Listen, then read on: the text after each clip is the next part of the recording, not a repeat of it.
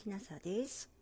今回は牧野富太郎博士の日本の花を朗読させていただきます。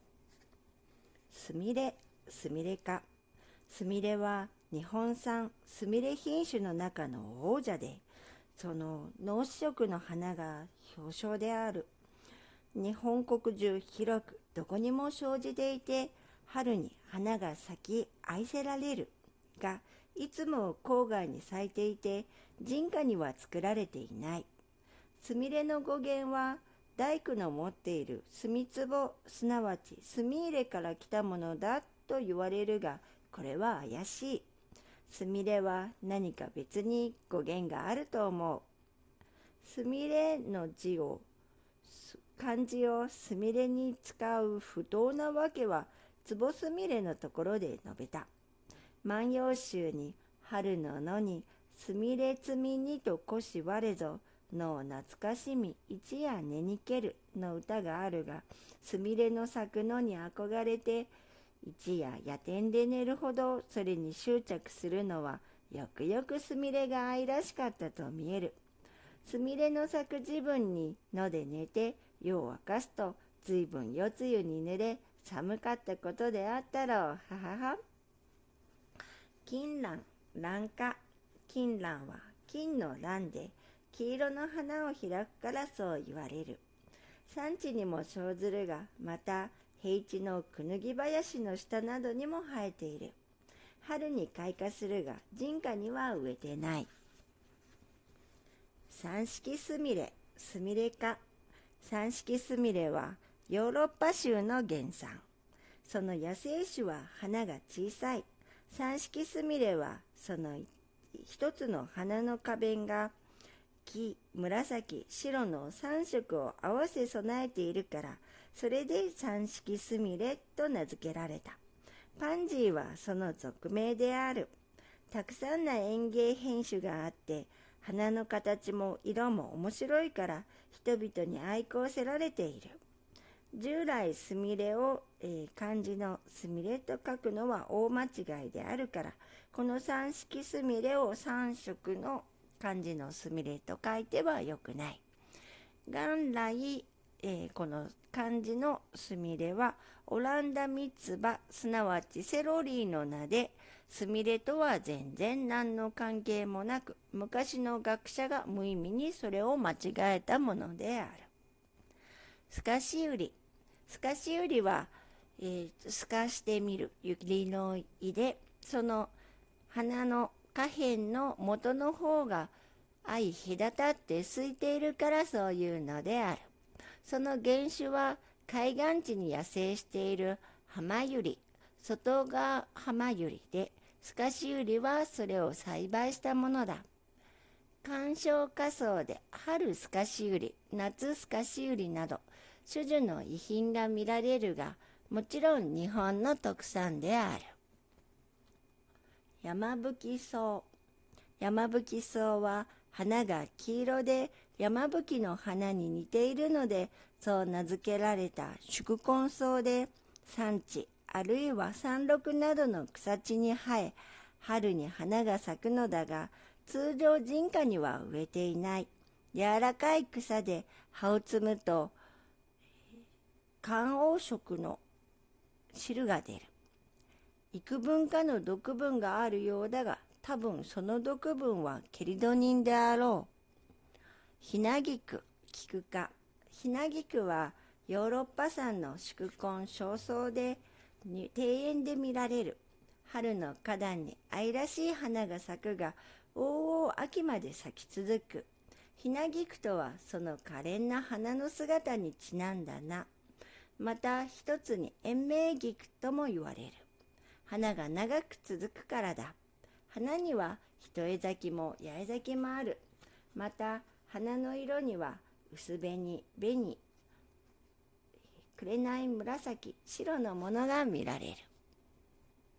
一人静か、占領家。一人静かは一人静かで一人の静か御前の幽霊に見立てたものだ。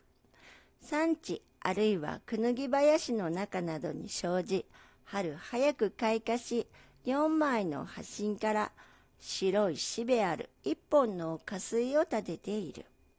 花弁も額片もなく、花水状に白い糸を立ったように見えているものはおしべである。実になるとその穂が下に向く。白花タンポポ、菊か。白花タンポポの形態はほとんどタンポポと同様であるが、しかしその葉はやや長大で柔らかく、食用にはこの方が良い。花は白色で、花の後、花の茎はすっくとずっと高くなる。ところによると、黄色の花のタンポポと混じって生えているが、土佐の国ではほとんどすべてがこの白花タンポポである。珍しいことだ。椿、椿か。椿は日本とシナトの原産で、シナの名は山の茶と書く。この図のものは野生品で、ヤブツバキ、または山ツバキと唱える。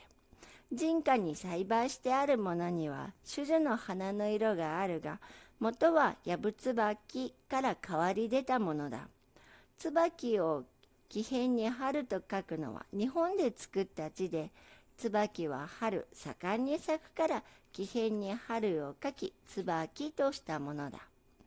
品字につ、えっと、木片に春の字があるが、これは字音、チンで、チャンチンという木の名前で、椿とは全く別だから、混同してはいけない。椿は日本の誇りの花木で、世界でも名高い。椿の種子から取った油がいわゆる椿油である。吹き、菊か。吹きは日本の特産宿根草植物で春に早く花が出る。いわゆる吹きの塔である。この植物は雌雄別株であるから、従って吹きの花にも、えー、メス、オスがある。吹きの葉の傭兵を食用にすることは誰でも知っている。またこの傭兵でキャラ吹きが作られる。ゲゲ、豆か。ゲンゲはシナの原産で、同国では行用と称する。また、四雲英の名もある。ゲゲの意味はわからんが、これをレンゲ花、すなわち、えー、仏教でいうレンゲの花というのは間違っていると信ずる。古くシナから日本へも渡って農夫はこれを田にすき込み緑肥にする。春に田一面に紫の花が咲き美麗である。葉は油で炒め塩コショウを加うれば結構食われる。花巣王花巣王はえ花のえよみがえるえ剣に方ですねその紫色の花を巣王に見立てたものだ。シナの原産であるが、今は、え、ー、と、もろもろのところの人の家の庭に植えられてある。春葉の出ない前に枝を埋めるように花が群れてつき見事である。花の後に丸い葉が出て夏秋に多くの強化を枝の上につける。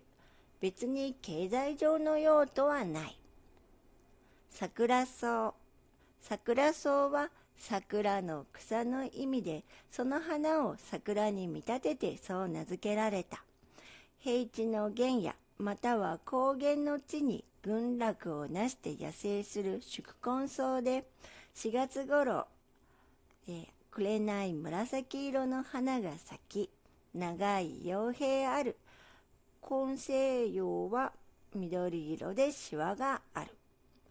これを栽培すると花に種々の変わり品が生じ、それを庭園に植え、あるいは盆栽にして召喚する時代もあった。